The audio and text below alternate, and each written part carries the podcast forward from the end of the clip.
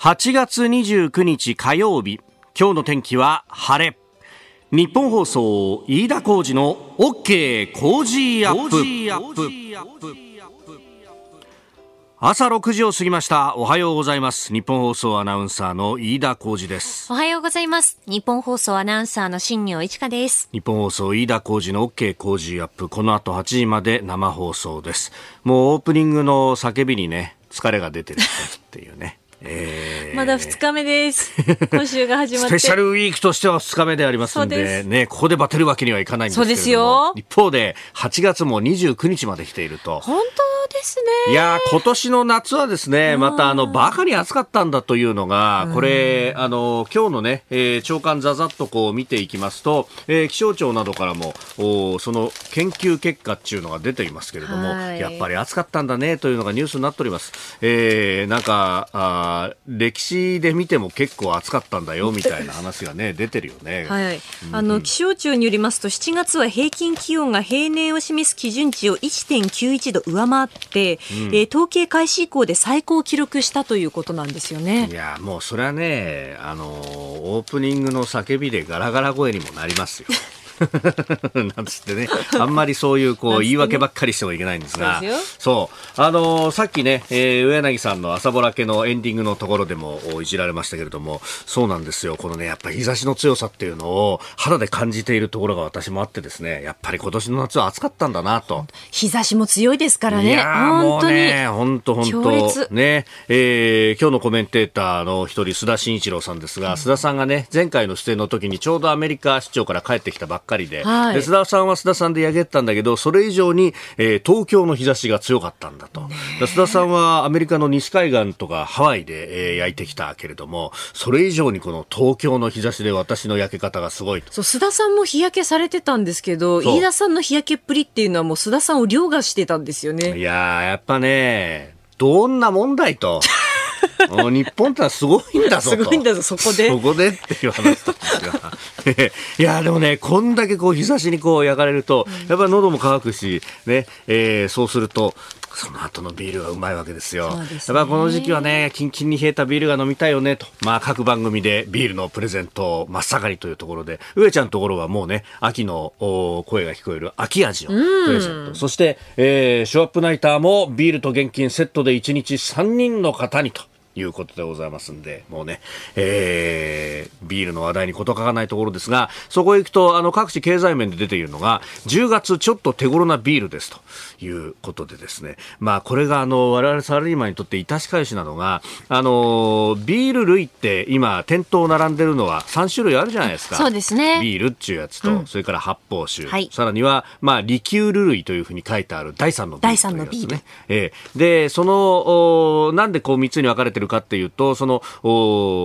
麦のね、使い方等々によって、えー、税率が違うんだという話があるんですが、うん、えー、これを段階的に統合していこうという話があって、確かにビールは今まで77円税がかかっていたものが段階的に下がっていって、最終的には、えー、2026年の10月ですから、まあ、まだ3年あるんですが、えー、54円まで下がるんだと。で、一方で発泡酒は46.99円だったものがちょっと上がって54.25になると。で、第3のビールも28円だったものが段階的に上がっていって54円になっていくということで、その、あのー、切り替えの第2弾が今度の10月に起こるんだと。で、今70円のビールの酒税は63.35円に下がる。まあ、ちょっと値下がりするんじゃないのと。で、そうすると、まあ、今、店頭で売られているビール、まあ、大体200 100円台のものが、えー、350ミリリットル缶で、まあ、100円台まで下がるかどうかというところになっていくと。まあ、ただね、そう、あの、今ビールっちゅうよりも、まあ、発泡酒とか第3のビールをケースで買って、ね、はい、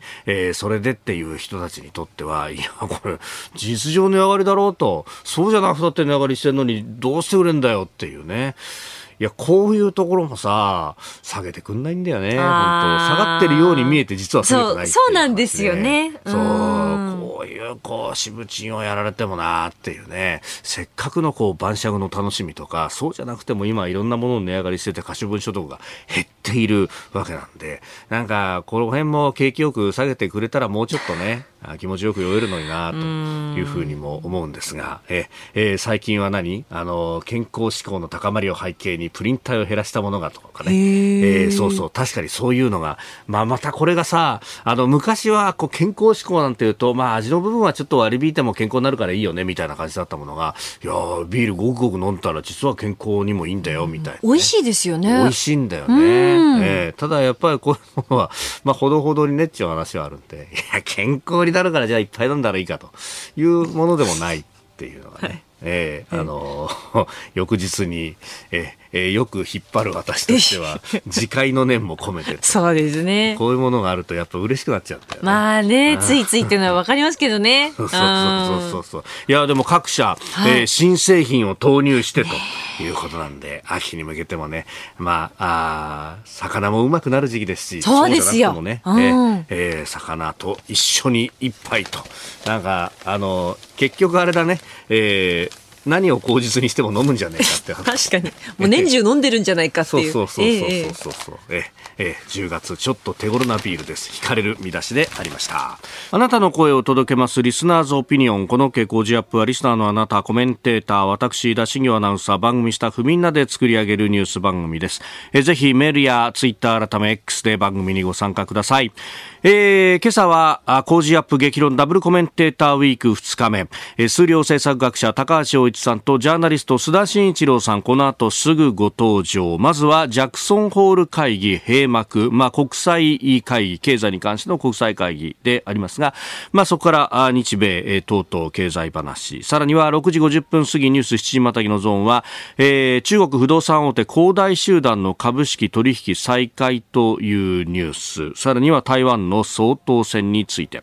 えー、そして、えー、おはようニュースネットワークのゾーンは処理水放出後の中国からの嫌がらせの数々。そして、えー、北方領土洋上慰霊が始まったというニュースも取り上げます、えー、教えてニュースキーワードそごう・西部の労働組合ストライキ実施通知というニュース。そしてスクープアップは NTT 法見直しへというニュースも取り上げます。えメール X こちらです。メールアドレスはコージーアットマーク 1242.com アルファベットすべて小文字で COZY で cozy です。 cozy アットマーク 1242.com ファックスは0570-021242 0570-021242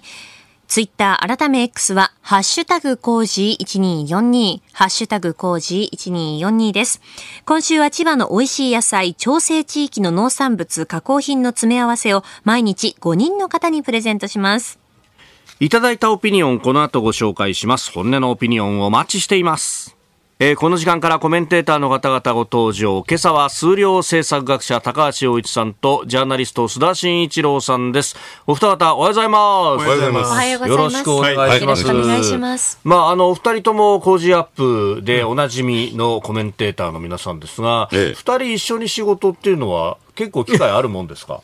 昔ね、一緒にこれでも本出したことあるんですよ。おお、一緒に本もう象とアリみたいな。そう、どういうことですかまあさ、ね、ネット番組でよく一緒だよ。一緒。まあそうですね。そうそうそう。番組は。なんか、お表ではまずね、ってこないけど、ネット番組ではね、よくね。あの関西の方のね、ラジオもご一緒にさせていただいてますし。そうですよね。そうそうそう。いろんなところで確かに名前を見る。多いんですよ、なかなか。でもなんかこの二人が組むとなんか唯一の、ね、月金から唯一の色物番組違いますよ。そんなことそんなことバラエティー色強まっちゃう。バラエティー色が強まって。そうそうそう。まあねやっぱりあの須田さんが出てくると阪神の話も出るし、はい、あれ洋一さんってどこのファンでしたっけ？いやいや、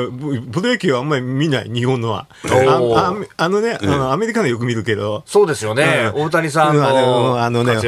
ここでね、物を買ったことあるでしょ。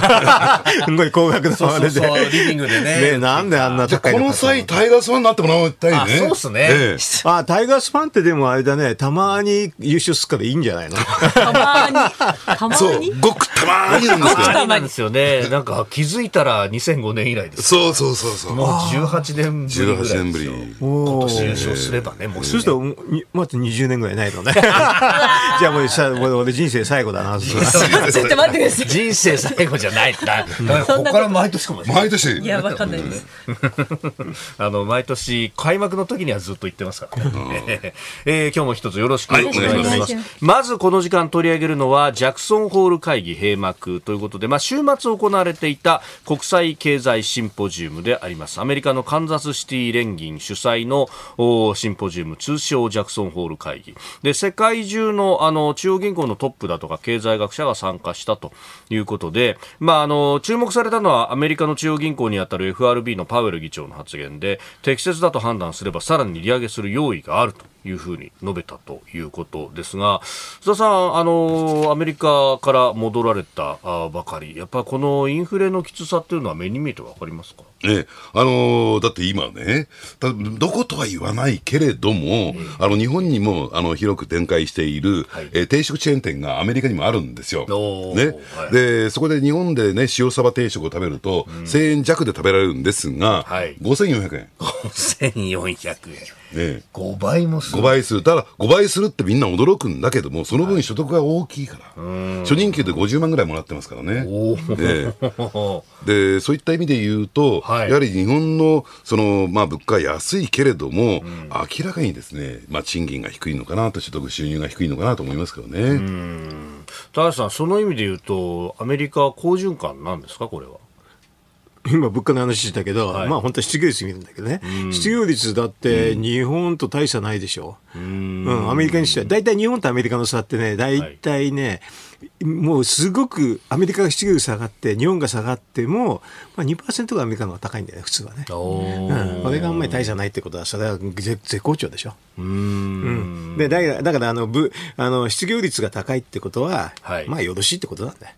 多少の物価なんて別に大した話じゃない、はいはい、はっきり言えば。雇用が堅調であればと。そりゃそうでしょ、う。ん、雇用がさあの一番の最後の取りだから、ねうん、別に失業率なんて高くたって別に職があれば大したことないでしょっていう話ですよ、だ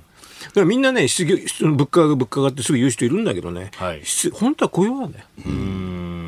日本ではそういう認識薄いですよね。知らないでしょ、みんな。知らない。だからなんか金融政策が私は雇用政策だって言ってたら、はい、えー、とかみんな言ってる。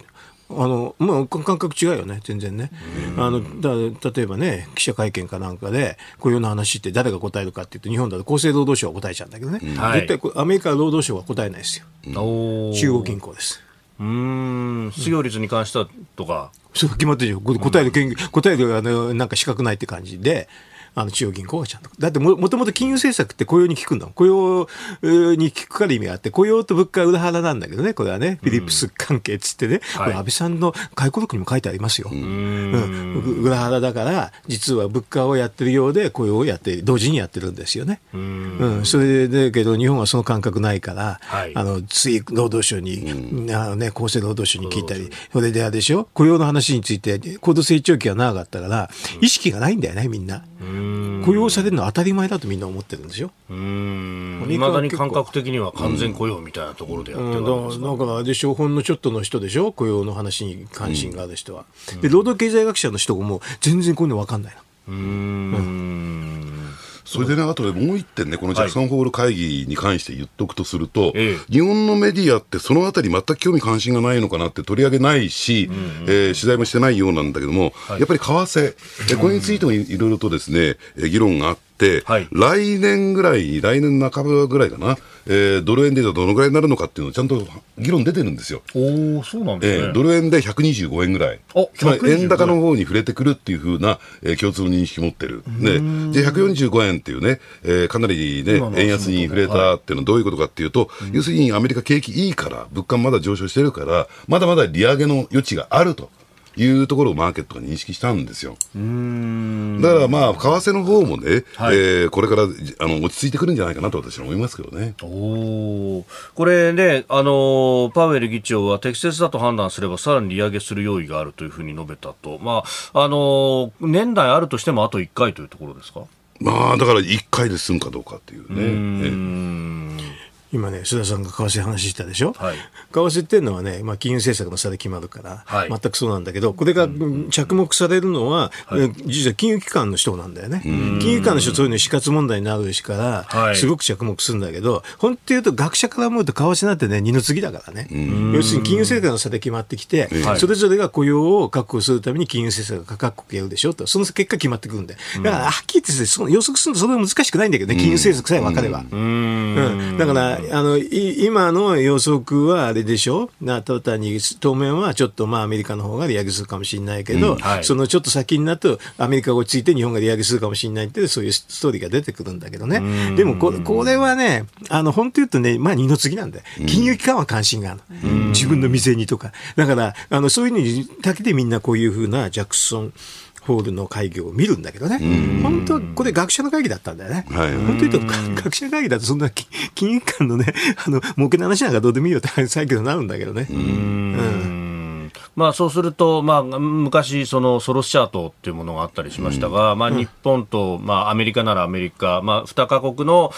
双方がどのぐらい自分とこの貨幣を出しているかっていうので計算をすると、大体のレートが分かってくる、うん、それをだから予測値ってなって、どこれからどうなるかっていうのであって、だからアメリカこれだからあの日本のエンドルをやるんだったら、アメリカのあのドルを分母にして、日本の円を分分子にして、はい、それで、まあ、それで割り算すると、大体ドル円が出てくるんだけどね、それとアメ当面はアメリカの方があの金融引き締めするってことは、ドルが縮むっていうことになるから、ちょっと筋が大きくなると円安になるんだけど、その後、日本がまともにやればだよ、はい、もうちょっとやれば、その差がなくなって、ちょっと日本の方があの引き締めていくでしょっていうから、分子がちっちゃくなって、これであのちょっとちっちゃくなる、あのね、円安になるって、そういう話なんだけどね。そうやって簡単に説明はできるんだけど、それはもうみんな死活問題だから、どういうタイミングでどうなるかって、そこでさ、もう金儲けの話になるでしょ、金儲けの話になるからみんな一生懸命聞くんだよね。だからここでさ、あの、なんかね、本当はが学者の真面目な会だったんだけど、結構不純になってきてるよね、これね、最近ね。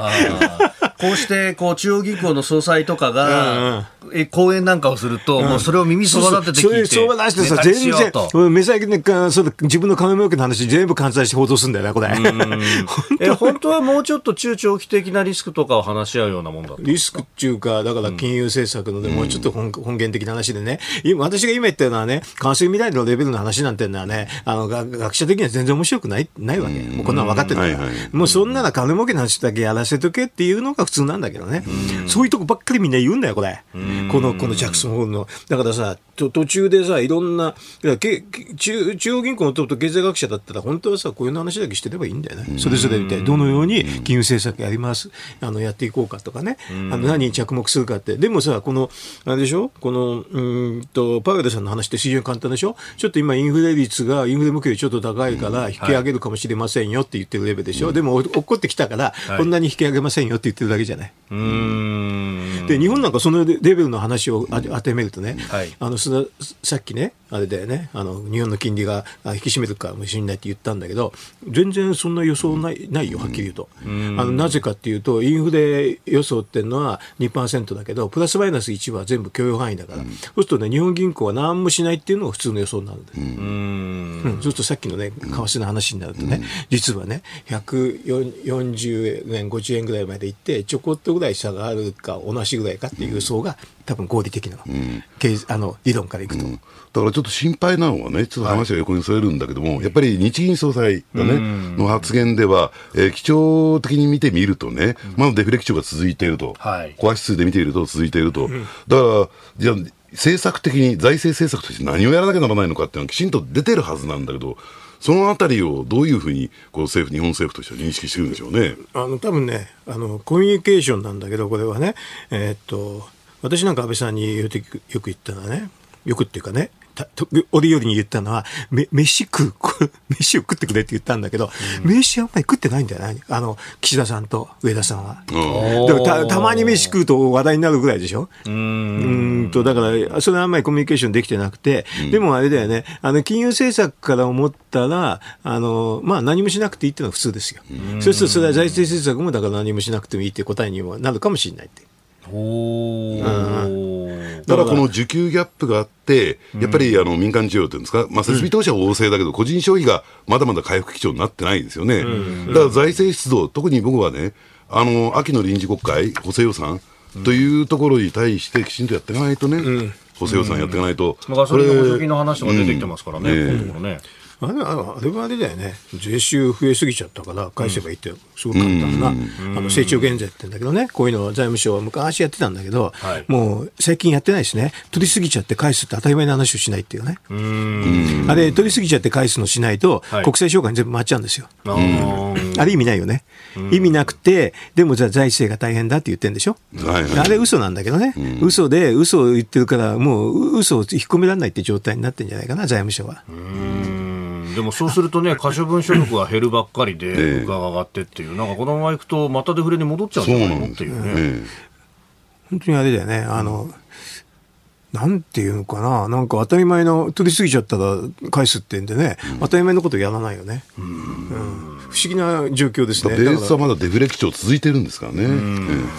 えー、まあ、あ中国の経済の話など、また後ほどお願いしたいと思っております。お二方、8時までお付き合いいただきます。今日よろしくお願いいたします。はい、お願いします。ここが気になるでスタジオ長官各紙が入ってまいりました今日は、えー、中国の例の福島第一原発から出る処理水海洋放出にえー、関連する嫌がらせについて一面トップというところが、まあ、日紙、えー、朝日新聞処理水深まる日中亀裂東電にも迷惑電話6000件外務省渡航注意。中国政府の強硬姿勢影響、えー、一方で読売は、えー、処理水放出中国の嫌がらせ遺憾首相責任ある行動を外務省、えー、大使予備抗議と。ということで、まあ、ちょっとね、そのニュアンスの違いというものが鮮明でありまして、えー、まあ、あに深まる日中亀裂というふうに書くと、なんか、どっちもみたいになってますけれども、えー、中国の嫌がらせっていうふうに書くと、いや、中国側がやってるよなという感じがあって、まあ、朝日、読売、それぞれのね、えー、スタンスというか、ものの見方みたいなものがわかるよね、という感じがあります。えー、それから毎日新聞は虐殺の現実伝える仮想という戦争とゲームウクライナ報告という、えー、記事であります。うんあの仮想現実の中で、えー、どういう惨状になってしまったのかというものをね、えー、見せるという形のようであります。えー、で一方で産経は事業時間数適正化を促すという記事、教員が不足しているということで、えー、一定の休息確保検討要請という中教審の部会が提言をしているというところなんですが、まあ、もちろん働き方もそれはそうなんですけれども一方で、あのー、今日ね教育面で毎日だったかな？あ出ていたのが、あの、1学期終わって夏休みを超えて2学期になって、えー先生が辞めてしまうというこの途中で辞めてしまった問題に関して補充というのが全くできていないと。これって今までそのいわゆる臨時採用でですねあの機関採用で取っていたそこで調整弁をとして使っていたことの弊害が今出ていると。まあ、あの、昔は、あいろんなところで、まあ、デフレの世の中であったんで、えー、就職ができなかった人たちが、まあ、期間限定で先生になってという形でやっていて、それが調整弁になっていたけれども、お今、そこのなり手がいなくなっているっていうですね、これもう、あの、デフレの時に安く使い倒したのの弊害じゃないかっていう、いろんなところの業種でね、須田さん出てきてることですよね。うん、まあ、それに加えてね、やはりもう一点言っておきたいのは、はい、あまあ、それはね、それぞれの先生の人生の問題だからいいんだけれども、うん、ね、あえて強制するつもりはないんだけどね、はい、60歳定年なんですよ。だから60歳で辞めていって、はい、要するにそのままね、その人材が埋もれていくっていうケースがものすごく多いんですよ。だからそういった再雇用であるとか、はい、やっぱり定年後のね、えー、教員の方もこの生かしていくような、そういう仕組み作りってのはしていかなきゃいけないんじゃないかなと思いますけどね。ね、再任用制度とかね、そういうのはあるけれども、まあ、それも65歳までとかいうね、ねえー、縛りがあるようです。ここが気になるでした。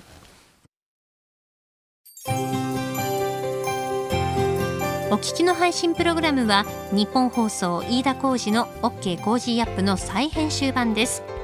ポッドキャスト YouTube でお聞きのあなた、通勤や移動中に最新ニュースを押さえておきたい方、放送内容を少しでも早く知りたい方。スマホやパソコンからラジコのタイムフリー機能でお聞きいただくと放送中であれば追っかけ再生も可能ですし放送後でも好きな時間に番組のコンテンツを自分で選んでお聞きいただけます毎朝6時の生放送では登場するコメンテーターの最近の活動はもちろんたっぷりとニュース解説をお送りしています。レギュラーコメンテーターに加えて専門家と随時つないで掘り下げてお送りしています。日本放送のエリア内でお聞きの皆さんラジコラジコのタイムフリーでチェックしてください。ツイッターでは最新情報を発信中。ぜひフォローして番組にご参加ください。あなたと一緒にニュースを考える飯田浩二の OK 工事アップコメンテーターの方々と7時をまたいでニュースを掘り下げてまいります。今週は工事アップ激論ダブルコメンテーターウィーク。今朝は数量政策学者高橋洋一さんとジャーナリスト須田慎一郎さんです。お二方引き続きよろしくお願いします、はい、よろしくお願いします。えー、まず株と為替の値動きです。現地28日のニューヨーク株式市場ダウ平均株価は先週末と比べて213ドル8セント高い3万4559ドル98セントで取引を終えました。ハイテク銘柄中心ナスダック総合指数は114.48ポイント上がって1万3705.13でした。一方円相場は1ドル146円50銭付近で取引されております。えー、中国当局が株式市場の活性化策を打ち出したことを背景に景気敏感株に買いが入って続伸をしたということのようであります。まあこれなんかあの上場する数を絞ったりだとかという、まあ、自由に上場できなくなるみたいなことのようですけど、まあ、だから統制市場っていうことでね、はい。えー、そういう認識が広まれば、ね、あの価格も統制されてるんだろうというふうに当然思いますからね、うん、要するに余計お金は、マネーは逃げ出すんじゃないかなと私は思いますけどね。うん。えー、高橋さんどう見中国？中国。統制市場どころか、はい、価格完全にコットしてるでしょ？だからこんなの全然私見ませんけどね。なるほど。さあ中国の経済についてです、うん、こちらのニュースまずお送りします。中国恒大集団の株式の取引再開一時87%安まで下落経営危機に陥っている中国の不動産大手恒大集団の株式の売買が香港証券取引所で昨日およそ1年5ヶ月ぶりに再開されました。株価は一時取引停止前と比べて87%急落しております終値では79%安0.35香港ドルと35セントだったということであります。まあ須田さん、前回ご出演の時ちょうどこれが速報で入ってきてというところですよね。えー、いや、というよりもね、はい、そりゃそうでしょう、債務超過なんだからと、ね、あの思うんですけれども、だから要するに、はい、えー、ね、資産よりも借入金の方が大きいということですからね、はい、株式売買しやってること自体おかしいんですよ、そもそも。ね、で加えて、あの前回も申し上げたかもしれませんけれども、これ、アメリカの裁判所に連邦破産法15条っていうのをね、はい、えー、申請してますけれども、これがね、裁判所の判断がなかなか出なくて、あの日本ではあんまりその辺指摘されてないんだけども、はい、これまだ裁判所は判断下してませんよ、認めてませんよっていうことをね、だからこれはアメリカの裁判所、果たしてね、うん、このこれを認めるかどうか、微妙ですよ、はっきり言って。微妙です微妙です。ね、つまりあの国内の投資家を守るために、はい、えー、海外の投資家を全部切り捨てようとしてるわけですから。はあ、なるほど。そういう意図が見えるとなると、ね、裁判所としても OK は公平公正じゃないから。うん。高橋さん、これ、どう見ますか、この恒大集団も含めて。ななななんでアメリカで破産申請するのって、なんで中国でしないのって、そこで尽きちゃう。やっぱりそこになりますあの私が昔は不良債権償却大魔王と言われて、うん、結構世界的に言うっていうかね、日本で有名なんだよね。でで中国に呼ばれていたことあって、いろいろあの当局者と制度話したことあるんだけど、一番、うん、ありますよ。ただやっぱりだって、ほら、日朝銀も日債銀もやつもさ、私のその、なんていうのか、うん、あの、官邸かなんかがさ、はい、裁判資料になってるくらいだから、それは結構有名なんだよね。あ、これ金融界の人みんな知ってるよ？知ってるけれど、あの、ごく一部の人しか知らないけどね。はい、まあ、あの、えっ、ー、と、だから中国に呼ばれて行ったんだけど、何が驚いたかっていうと、破産法があるのって、うん、あるって聞いたんだけど、ええ、でそれ仕組みはに似てるんだけど、うん、裁判所の認定制度が全く違ってる。あの、あの須田さん今ね、アメリカの話言った、アメリカと普通の国は、破産申請は大体、申請したら大体認めないの。なぜかっていうと、あの、バランスシートがきちんとしたのがあるから、だからまあ、債務超過になったら、これ以上取引さすとやばいからっていうんで止めるんです。意味で、破産申請はほぼ自動的に受理なんだけど、中国の場合はね、受理権限がね、なんか裁判所にあってね、任意制だとか、ほとんど受理しない。ほとんど受理しないんですか？あのだからそれ今、習近平さんの,、うん、あのことを考えて、受理、中国で破産申請できないと思う、できてしてもしないから、うん、でしないとどうなっちゃうかっていうと、これね、みんな疑心暗鬼になっちゃうね、えー、もうだって、あのえー、えー、とこの恒大だっていうと、ちょっと前の12月の、えー、とバランスシートで見ると、はい、資産が36兆円で、負債が48兆円だから、もちろん割り算すると75%カットってやつで、あの債券は75%カットされて、株式はゼロっていうのが出てくる答えなんですよ。出てくる答えなんだけど、取引者してるでしょ？はい、でまあ、これがいい加減なんだけど、何なのかな、これ、破産取引を、えーと、破産法を申請させないとね、はい、一切のなんか債権話できないはずなの、うん、できないのに、債権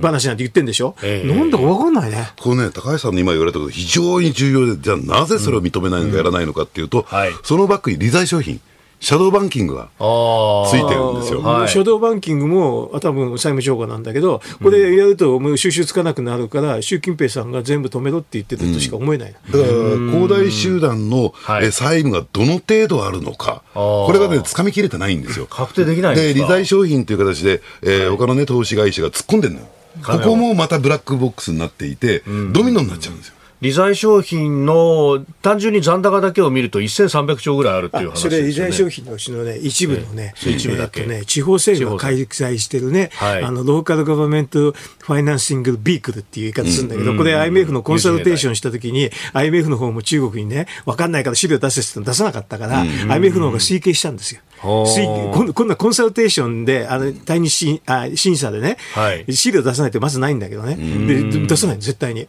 で、これはだから中央政府が介在してるんだけど、そんだけ。で、民間を含めたら、そんなもっと、それのもっと大きいに決まってます。なるほど。うんで、それが焦げついたのが表に出ちゃったりなんかすると表に出る。だって、不動産価格見ただけで焦げついててすぐわかるくらいだけど、だから、このね、あの、古代、古代に戻るとね、えー、っと、債務超過率が25%さっき25%って言ったでしょ、はい、要するに75%にかかってこないと債務超過で25%なんだけど、うん、普通の裁判所の場合は、これ5%ぐらいになったら、もう絶対自動認定なんですよ。うん、でこれしないから、でもこれしちゃったら全部がそうなるでしょっていうなったら、うん、あのものすごいもうあのパニックになっちゃうんだけど、でもこれしないと、実は不動産取引できないんですよ。だから不動産取引ってあの中国の GDP の3割あるから、みんな疑心暗鬼になって、普通考えると売掛金はこれ無理ですね、不動産では。はい、もう現金取引しかできなくなりますね。うん、現金的には信用できるからまあ、やるかもしれないけど、売掛金になったら、もうこれ、どっか、あのね、不良債権先に突っ込んじゃったら、それは売掛金ぶっ飛んじゃうから、できないですね、これね。いやでもそうやってこう信用取引ができなくなってくると。不動産の場合信用取引多いからこれもう壊滅的ですよ。うん。そのねあの金融システム全体が回らなくなってくるんじゃないですか？国有銀行があるから最後大丈夫だっていうことはいるんだけどでもね私だから中国行った時にねまずやるのはちゃんとしたディスクロージャーですよって会計経済やって,、やってくださいって絶対やんないんだよね。やんなくてね私おかしいんじゃないですかってその時西側諸国の人言ったんだけど、中国の人死刑がありますか？大丈夫ですか そういうふうな答弁だった。最終的にはそこでっていう。えー、中国の、まあ、不動産についてのお話でありました。7時またいで続いてまいります。続きよろしくお願いいたします。はい、お願いします。中国の不動産の話、ね、それこそ高橋さん、えー、日本の、まあ、いわゆるバブル経済の崩壊の後の、うん、まあ、金融機関のね、うん、えー、処理というものをね、まあ、最前線でやられたご経験もあると思いますが、これどうなんですか？資本注入を国がやるみたいなことで救っていったりするもんなんですか？まずだから資本注入どんだけしてしししなきゃいけないかって数字ないとできないんですよね。うんだから一番最初に私やったのはね、はい、まず不良債権どんだけあるのかって、これはみんなね、はい、噂がたくさん出るわけ。でもね、まあ100兆円だったんです、さっきでは。100兆円だったんだけど、でもそれをもう変な噂が出て大変だったから、そこから始めるの。それであとこれはね、一個一個ね、しらみつぶしのように、金融機関のことに全部処理していく。マクロの筋じゃないんです。あなるほどね。まず損を確定させて、それを一個一個潰していくと。潰して、それ全部アセットどのくらいやって、それだったらどのくらい資本注入すればいいかっていうところをやんなきゃできない。当時ね、はい、あの、専門書出されてて、ええ、あの、不良債権処理の実務っていう点では、まあ今に至るもあれがピカイチの本というですよ。だってず、ずっと裁判の時に私、学識証人として年中呼ばれてた。学識証人として呼ばれる、うん、いろんなんで、いろんな事件で。はあ、あの当時の。あの当時のいろんな事件で。そしたら、奥田省の OB の人がいて、はい、被告に対して大変だった。はあ、なるほど。銀行というと昔はそういうこうつながりがあったわけですもんね、いろんなね。でもそうすると中国に関して言うと、まず損の確定ができないから。一番最初だからね、うん、あの、不良債、バランスシートきちんと確定するってところから始まって、はい、それあと個別に一個一個潰すっていう。うん、そのところがまだできてないね。なるほどね。さあ、そして、えー、もう一つ用意していたニュースですが、アメリカと中国の商務省、まあ、あ商務担当の大臣が会談を行ったということで、半導体の輸出規制などをめぐってというところなんですが、須田さん、これ、いろんな閣僚が話してますけれども、成果あるんですか？ええ、あの大前提として理解しておかなきゃいけないのは、はい、アメリカサイドは中国に対して、もう見くびってます、はっきり申し上げて。見くびってる、えー、要するに経済成長、あるいは経済規模で、えー、自分たちを超えることはできない、すべてがそこを前提に、えー、議論が始まっていってるっていうふうに考えてもらっていいんだろうと思うんですよね。どういうことかっていうと、ここでいろいろと会談やってますけれども、はい、結果としてね、ボールは中国にあるんですよ。これ、半導体規制ですよね。はい、で、半導体規制っていうのは何が問題なのかというと、えー、中国の国家情報法。法、つまり半導体にバックドアを含めてね、はい、そういった情報漏洩だとかハッキングだとか、えー、そういったリスクがあるから、うん、そのリスクがあるものに対しては認証を与えない、これは安全ですよという認証を持った半導体しか、もうこれから使えなくなりますよっていうのが大前提としてあるわけなんですね。うん、で、中国の企業にメーカーに対して、その認証を与えないわけじゃないよと。ただ、あなた方国家情報法があるから、要するに中国政府にそういう情報漏洩がリスクがあるから、それをやめるんだったら、どうぞ、ね、半導体も提供しますし、この陣営に入ってもらって結構ですよと。そのあなた方が判断ですと。でもそれ、やらないわけにいかないじゃないですか。中央企業としては、ええ、まあまあまあ、そうですよね、うん、政府とつながってというか、ね、だって犯罪行為になるから、そういうことですよね。ええ、うんで中国企業の中に共産党委員会あるから無理でしょ。あ必ずね、委員会を作って、うんうん、それは制度的にあるから。うん 絶対そこがクリアできないでしょ。これ、日本国内の報道だと、まあ、こうしてこう閣僚級の協議がいろんなところでやって、ブリンケンさんもそうだしとか、イエレンさんもそうだしとか、これが、えー、9月10日あたりの G20 でのバイデンさんと習近平さんの会談につなげるんだみたいな話がありますけど、つながってくるんですか？いや、だからつながるんでしょう。ね、だから、えー、まあ言ってみればですね、安全保障面、純粋なピュアな安全保障面では、はい、対立をね、ね、あの、激化させていくっていうことは回避しようという大前提があるから。ね。ただし個別の案件になると、はい、じゃあ半導体ね、輸出再開してくださいよと言われてみても、いやいや、このね、ルあの、条件、ルールを守ってくれるんだったらどうぞっていうね。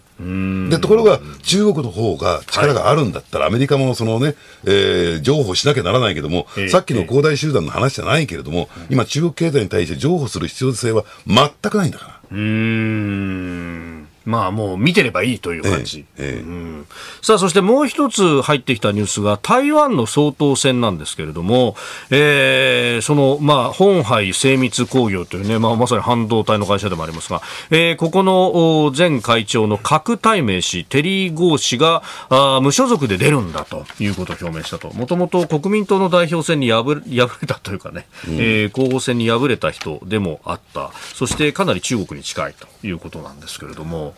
国民党痛いでしょうね。国民党が痛い。えー、もう保守分裂ですから、そういった点で言うと、えー、まあ、与党、民進党勝利っていうことになるんじゃないかなと思いますね。流れがこれで決まってくるかどうか。そう簡単じゃないよ。そう簡単じゃない。いや、要するに、そういうに見せかけといて、最後、グイッと盛り上げる。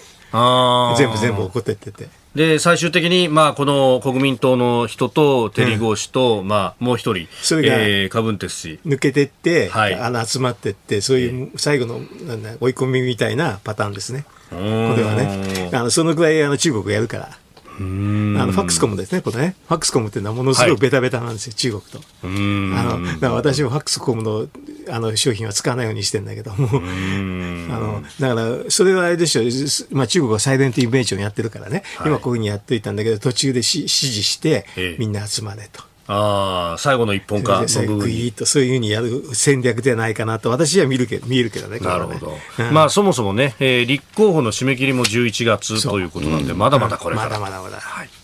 えー、ニュース C またぎでありました。おはようニュースネットワーク。取り上げるニュースはこちらです。処理水放出後の中国からの嫌がらせについて、岸田総理大臣が遺憾だと表明。東京電力福島第一原発の処理水の海洋放出に絡んで中国から日本国内への嫌がらせ電話が相次いだり中国国内で日本人学校への投石事件が起きたりしたことについて日本政府は昨日中国側に抗議しました。また岸田総理大臣は遺憾だと言わざるを得ないと表明しております。中国発とされる多数の連絡電話や投石などが行われています。これは遺憾なことである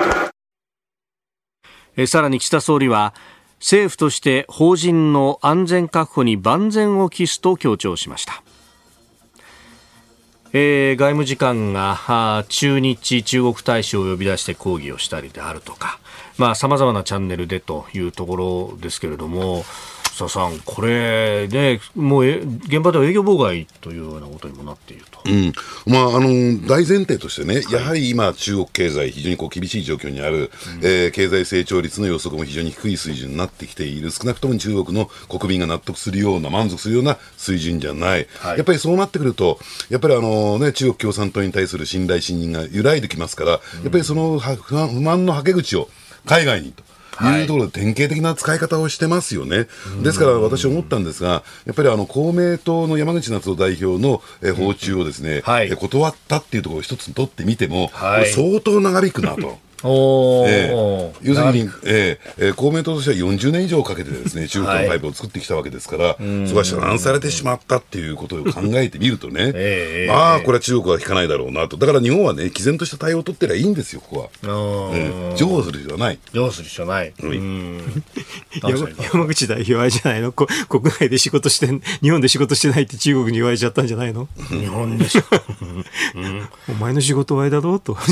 中国の代弁をきちんとしなきゃいけないだろうっていうのをやってなかったっていうあの認定されちゃったんじゃないかな。うん、あの経済の要因もねた確かにねあると思うんだよね。はい、こんだけあの落ち込んでるとね失業率が上がれちゃってるんだけど、うん、ものすごいひどいからね。でそれはさっき言ったようにねあの、まあ、不動産取引が中国の GDP の3割ぐらい占めててね、はい、普通の国は1割ぐらいしか占めてないからそれでこれはねあのレバレッジが効く取引なんですよ。投資だから。ものすごく伸びるときには伸ば伸ばせるんだけど、落ち込むときにはあのレバレッジ効いて下がるんですよね。あ逆に損が2倍、3倍となっちゃうそういうのがあるんだけど、あともう一個は、ね、ひょっとしたらなんだけど、ニューズウィークで出てたんだけど、源泉が、なんか中国の源泉がどっか怪しいところに行っちゃったとかいうニュースがあるでしょ。台湾海峡でというような、これは軍事機密だから絶対分かんないかもしれないけど、そうするとね、それをね、どっか外に向けたいからちょうどいい塩梅でっていう感じかもしれないなという気もするけどね。でも中国ってあんなにもしくは海の話でしょ、はい、そしたら自分の国もお魚取れなくなっちゃうよね、このロジックからいくと。うん、ねまあね、あの実際、その中国の水産市場で中国の近海で上がったお魚も売れなくなっているそうそう、あれこれね、そうそう、なんか自爆攻撃みたいになってますよね。だからなんか自分で危ないって言ってたら、もうあの塩かなんかが売り切れちゃって、はい、塩なんかね、うん、買い占めが起こっちゃったりとかね、なんかで自分で跳ね返ってくれますよね、結構ね。だから日本は結構ほっといて、なんか対抗措置とだというか、様子見てる方がいいかもしれないですね、これね。だ中国側のね、えー、自身の調査によると、モニタリングしているトリチウム含めてね、えー、放射性物質をどのくらい原発が放出しているのかって、モニタリングしてるのは大体18あるんですよ。で、そのうち14が、福島第一原発の年間のね、上限を超えてるんですよ。で、一部深センの、えー、浙江省かな、はい、えー、原発なんかはですね、えー、福島第一原発のトリチウムの10倍規模年間流してるっていう。それ聞くとですね、やっぱりじゃあ、自分たちの近海取れてる魚も危ないんじゃないかって考えるのは当然ですよね、普通ね。でもそうなってくるとね、地場の産業がまた傷んでしまうってことになってくると、これ、でも、あの、かつての、その、例えば対日ボードというふうにされたものであったりとかって、結構こう、コントロールが効いていたなんて話もあるじゃないですか。今回に関してっていうのはどうなんですかね？結構草の根的にこの嫌がらせ電話とかやってるなんていう話も聞きますが。コントロールが効かないって国じゃないですけどね、うん、最終的には。最終的にはね、だってあの処罰受けるからね、だからコントロールは効くでしょ。うん。そうすると、やっぱりあえて黙認してるんじゃないかというようなことになってそうで、遮断しようともできできますからね、だから日本の方はで86が来たらガチャンと切るんですよ。86って国の頭の番号で中国だから、ね、はい、国際電話のね、えー、国の番号86だから86来たらガチャンで切ればいいだけなんですけどね。うん。あの通信料金は向こうにかかるはずなんで国際電話。は発信者にね。はい。まあ、コレクトコールで取っちゃうとね。うん、コレクトコールで悲惨ですよ。だあとずっと、あの、話さしといて、聞いてないで、最後でガチャンと切るって。とか、いろいろ考えたらいいと思いますけどね。うんまあ、これ、日本としてね、あのそもそもいろんなところに根回しもして、それこそ IAEA のお墨付きももらってと、えー、いうことをやってきた、その IAEA の調査団の中には、中国の研究者も確かいたんですよね。はい、はい、そう考えると、もうなんか、よく日本国内で説明が足らなかったから中国様がこれだけ怒ってるのだ みたいな発言もありますけど結構手順は踏んできたところは今回はありますか？手順は踏んだし、えー、やっぱりね、うん、えー、そういうふうに主張しているメディアは、えー、昨年の、ね、秋の、はい、あウィーンで開かれた IAEA の総会行くべきですよ。やっぱりそこで取材をしてみるとね、はい、やはりこの日本のトリチウムの、えー、放出については、えー、えー、まあ、国際社会でっていうかね、えー、各国からですね、大きく、あのまあ、あの認定されてますからね。うんそういう議論が進んできてるんですよ、IAEA では。まあ、その点を考えてみない、だから中国がやってることは非常に異常で特殊なことだっていうことは分かると思いますけどね。えー、では続いて、えー、こちらのニュースです。北方領土の洋上慰霊始まる。北方領土の元島民らが船の上で先祖を供養する洋上慰霊が昨日から始まりました。ロシアによるウクライナ侵略の影響で北方領土への墓参りをはじめとする4島交流等事業は実施の見通しが立たない状況が続いています。先祖の霊を慰めたいという元島民らの思いを受けて、えー、千島歯舞諸島居住者連盟と北方領土問題対策協会そして北海道が共同で開催しました。えー、1945年、えー、昭和20年の8月28日、うん、まさに昨日でありますが、えー、旧ソ連軍が北方四島に侵攻を開始して昨日で78年が経ったということであります。えーまあ、かつてはビザなし交流という形でやっておりましたが2020年と21年度はあコロナでこれが中止になっていたそして22年度に関しては、えー、ウクライナ侵略もあってということで、えー、ありました。まあ、この北方領土の話っていうのは、まあ、ウクライナの方々もこれを見ているというところもあるようですね。ねで加えてね、やっぱりね、はい、今回、貝殻島ね、はい、ここへ来てですね、あの放置された、日本側が設置さしたあの日本領土間においてね、はい、えー、放出された灯台があるんですよ。はい、これが要するに回収されて白くペンキが塗られていて、なんか、あのこれ見がしにね、はい、再開されてるっていうのを見ると、要するに、えー、もう自分たち返すつもりないぞっていう、ある種ね、あロシア側が。ロシア側が、えー、あの強烈なメッセージを送ってきているという状況を考えてみるとね、やっぱり今後、その北方領土の問題っていうのを、えー、まあ、そのプーチン体制が続く状況の中でね、はい、どう捉えていくのかって大事だと思いますけどね。うん、大さんいかがですか？これね、でもいろんなのね、あアプローチはね、もう年中してた方がいいの、はい、そうするとね、ある時にね、あのうんとソ連邦の崩壊の時みたく、無政府状態になる時あるんですよ。はい、無政府状態になっててもね、ずっとね、やってたらね、そのまま行っちゃえばいいんだよ。あの無政府状態だから行かないっていうのはだめなんでね、年中でアプローチしてて、これ、養生だけじゃなくて、いつもお参りするって言うわけね、はい、そうすると相手無政府状態だと反応が来ないわけ、反応が来なかったら行っちゃうんです。行っちゃうと、実はそこで勝ちなんです。だからそれ年中こういう時にこそね、よりアプローチした方がいいわけ。要するにどうなるか分かんないから、今本当のこのプーチンとの話ってね、はい、意外に盤石じゃないかもしれないしね。えー、こういうね、まあ、あの絶対盤石だったらこんなのやってもしょうがないってすぐ言えちゃうんだけど、あの、国内のせ話が分からない状況になってて、ソ連邦の崩壊の時だってあっという間だったからね。からこういう時こそ年中ね、アプローチするんですよ。アプローチしていく口実を作るってことなの。それでいっちゃうの。無政府になった時にはすぐ行っちゃうの、それは国際的には当たり前です。うん。まあ、話し合いだけじゃなくて、そういうこうなんというかテクニックみたいなものっていうどこでもやるけど、こんなのね、年中話してて、それで、ね、日本政府だとね、無政府になってから話し合いて、話す人がいなくなる。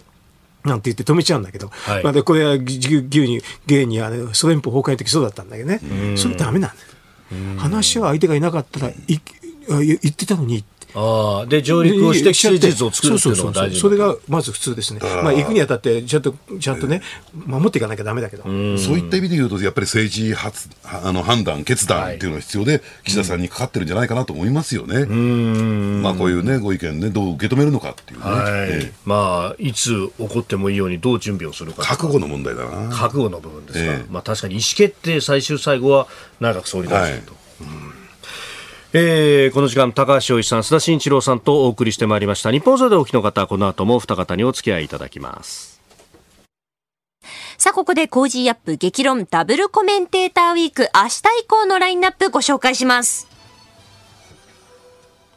毎日6時台から2人のコメンテーターが生登場。政治経済から外交安全保障までニュースを徹底解説生で激論を繰り広げます、えー、高橋さん須田さんこの後もよろしくお願いいたします。お願いしますさあそして。明日8月30日水曜日のコメンテーターは弁護士野村修也と政策アナリスト石川和夫。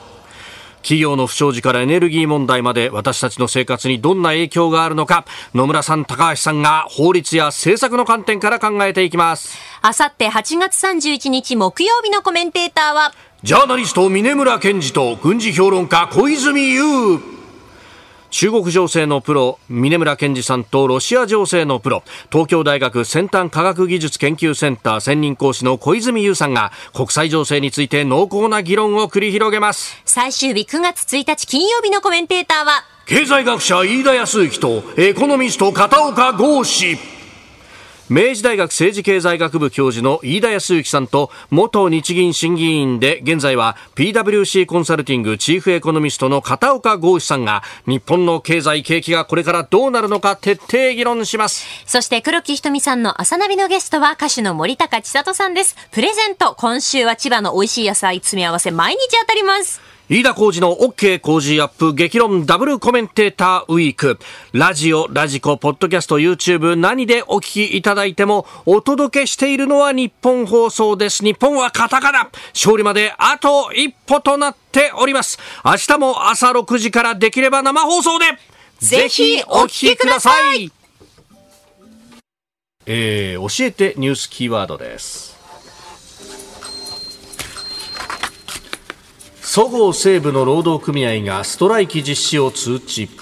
百貨店そごう・西武の売却をめぐってそごう・西武の労働組合はストライキの実施を会社側に通知しました。労使間で協議を続けますが決裂した場合は今月31日今週の木曜日に西武池袋本店で終日ストを実施する予定です。親会社のセブンアイ・ホールディングスがアメリカの投資ファンドへの売却を計画しているんですが雇用の維持を求める労働組合側が、まあ、反発をしていると確証がないじゃないかというところのようです。うんまあ、百貨店のね、はい、えー、雇用維持求めるのが非常にこう古臭いっていうかですね、うん、なんか昭和の香りがぷんぷん漂うっていうイメージを持たれ持たれてる方も多いんですけれども、はい、やっぱり私思うんですけども、えー、やっぱりセブンアイ・ホールディングス、まあ、もともとはですね、はい、えー、ね、イトーヨーカドー、そしてセブンイレブンの、うん、今はセブンイレブンが中心になってますけど、非常にドライな経営なんですよ。極めてドライな経営で、はい、要するに、えー、まあ、そごう・西武を買って、百貨店事業に乗り出しました、えー、えー、ビジネスにならないと思ったらいきなり売却するというね、その対応というのが、やっぱり、えー、その百貨店っていうビジネスモデルに対して合わなかったんだろうなと、私は思いますよね。えーそまあ、愛着もないし。えねなんか結構こう、まあ、あの、買った時に中の人とかに話聞いても、ね、企業文化相当違う。違うんですよ。ね まあ、で、加えてやっぱりなぜかったのかって言ったら、はい、やっぱりね、この流通っていう業界は、百貨店デパートを持ってるってことが一つの勲章になるんですよ。あ、箔付けも箔付け。そう。あ、そういうことなんですか。ええなるほど、そうすると、これ、買われた方の人たちはそれぞれ人生もあるわけで、はい、俺たちは勲章じゃねえんだからよって話で、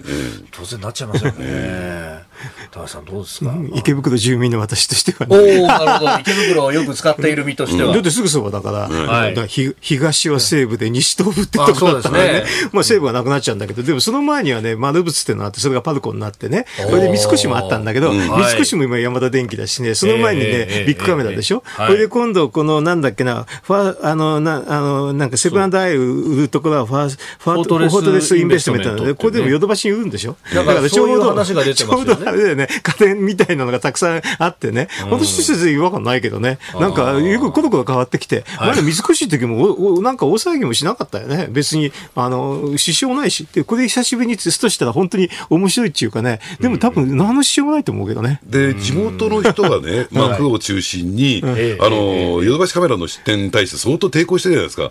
その辺はどう見てるんですか？別に私は気になるんだけど、だってビッグカメラもあって山田もあるから、はい、そんなにね、それにヨドバシが来てもね、あそうかって感じでしょ？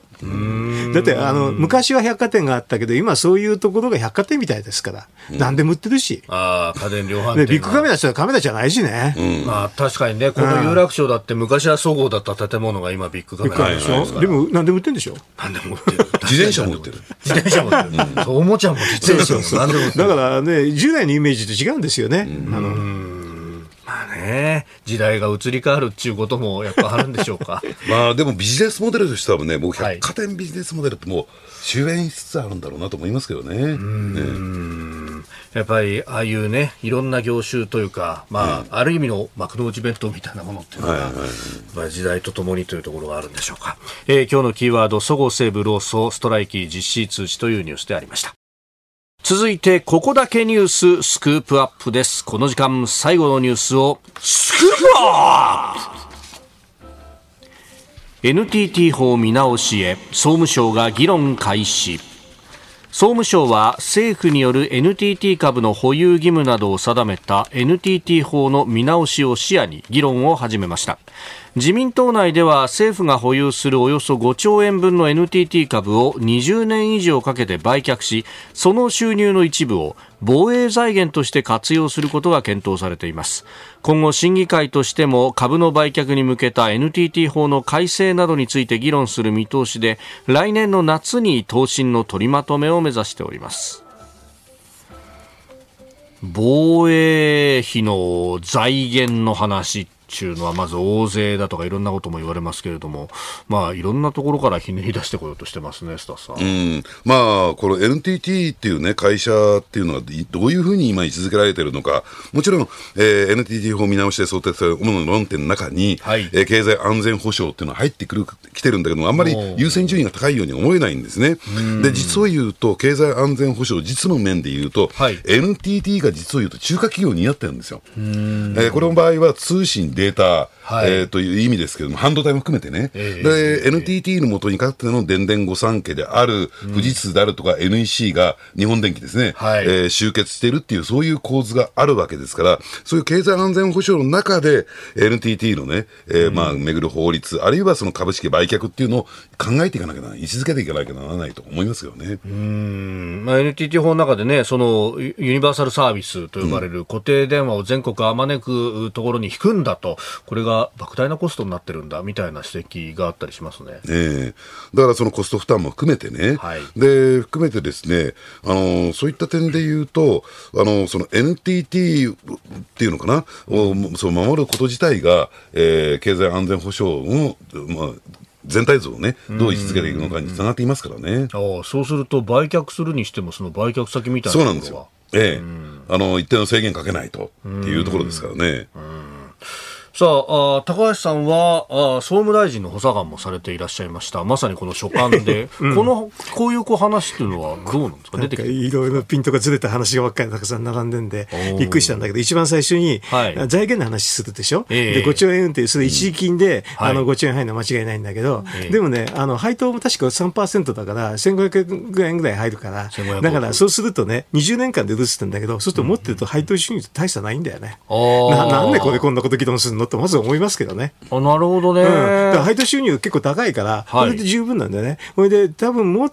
あの世界の通信業者でも政府株、政府が持ってるのは少ないから、売るのは分かるんだけど、それで売って、じゃじゃあ持ってて、じゃあ何が弊害があるかっていうと、天下りなんだよね。天下りが年中言ってて、それが弊害なんですよね。あとね、NTT 法でね、ちょっと私が持ってる時代錯誤だと思うのはね、はい、昔作った法律だから、やっぱり中核の企業だったから、研究成果をね、外に公開するって規定が入ってるんです。これはまずい。今の時代は絶対まずい。これはないです。だからそれは直さなきゃいけないとは思うね。それは全然出てこないでしょ。ものすごいいろんな技術持ってるんですよ。いろんな技術持ってるんだけど、これをね、あまねく公開するって規定があるから、それで公開しちゃ、それから中国の人なんかは結構ね、そこを使って持ってってるんだよね。そうなんですそうそう、そっちの方が問題です、これは。だからどちらかというと、株式の話、これ財源なんて他にたくさんあるからね。こんな話じゃなくて、天下りの話と今のその情報をね、外にね、もうもう無償でね、公開するっていうかね、それはないでしょうというのが私は問題だと思いますからね。そこを議論するのはよろしい。それであと外資規制もそれぞれあって、3分の1以上持てないようになってるから、はい、外資規制があるのはどこの国も一緒だから、外資規制はそのまま。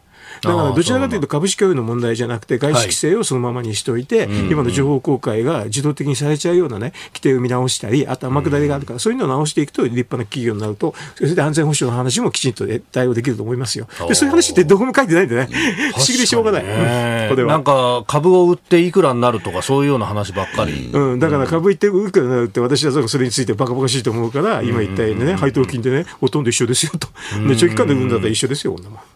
うん。で確かに技術の話でいうと私、横須賀の出なんですけど竹山っていうところに通信研究所っていうのがあって、うん、昔、そこが結構公開、うん、ね、一般公開もしていて、うん、なんかあの携帯電話のプロトタイプみたいなやつとか、なんかテレビ電話とかいろんなのをこう見せてくれたんだけど、今はそういうの結構表というかね、全部実用化されてくると、なんであの、俺が子供の頃にやってたことが全部アメリカとかいろんなところに取られちゃってるんだろうと思ったんですけど、そういうこともあるんですかね？あなだ中学企業だったから、要するに国有企業だったから、国が持ってる情報を公開する原則で、そのまま法律作作っちゃったんですよ、これ。今から40年近く昔かな、はい、作っちゃったから、でもそれちょっと違うでしょ。うん、ね、今、変にね、それをねあのね、悪用されてますよ。だからそういう議論するんだったら、私はすごく意味があるけど、株式売却の話やしてもしなくても似たるよって、大体財源の話で考えたらと思いますしね。あうんなんかだからちょっとずれてるような話がたくさん外に出てくるのは、私は違和感ありますね、これね。なるほど。須田さん、この経済安全保障の面で、やっぱり半導体だとか先端技術っていうのは、まあ、焦点の一つですよね。そうですね。で特にあのこれから 6G の時代を前提に置いてね、はい、経済安全保障の議論っていうのは今進んできてるんですけれども、その中でのですね、あの半導体、これから 6G 時代の半導体をどう作っていくのか、どういうルール、規則にしていくのか、えー、まあ今日申し上げ認証の問題ですね。これは安全ですよというメーカーサイドがそれを認めるというね、えー、仕組み。それをやらないと今度アメリカが、えー、に対して半導体輸出できませんから、そういった話の中で、例えばここ最近 NEC であるとかね、はい、富士通が、えー、かつて NEC ってあの日の丸半導体のトップメーカーだったじゃないですか、それが復活を遂げていくっていうのも、実を言うと NTT を中核に据えた上での議論なんです、全部。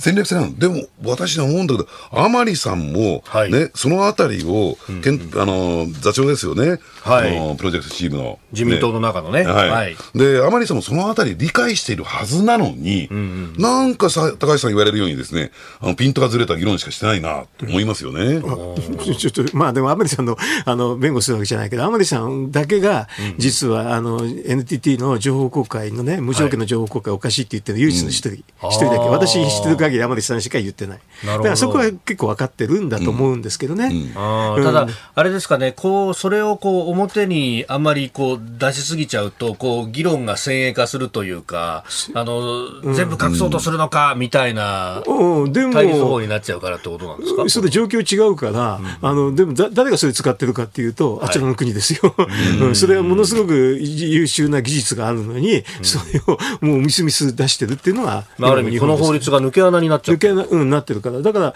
外資規制は保持しなきゃいけないんだけど、その情報公開の話は今今時必要はないですよね、わざわざね。うん。えー、NTT 法について今日のスクープアップでした。このコーナー含めてラジコタイムフリーポッドキャスト YouTube でも配信してまいります。番組ホームページご覧ください。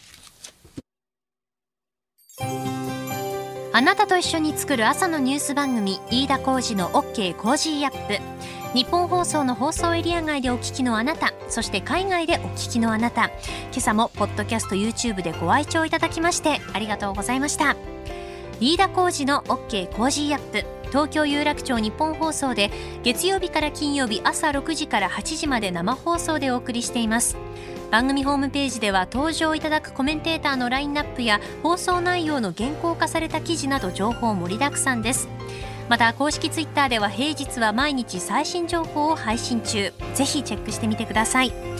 そしてもう一つ飯田浩司アナウンサーが「夕刊フジ」で毎週火曜日に連載中。飯田浩二の「そこまで言うか」こちらもぜひご覧になってください。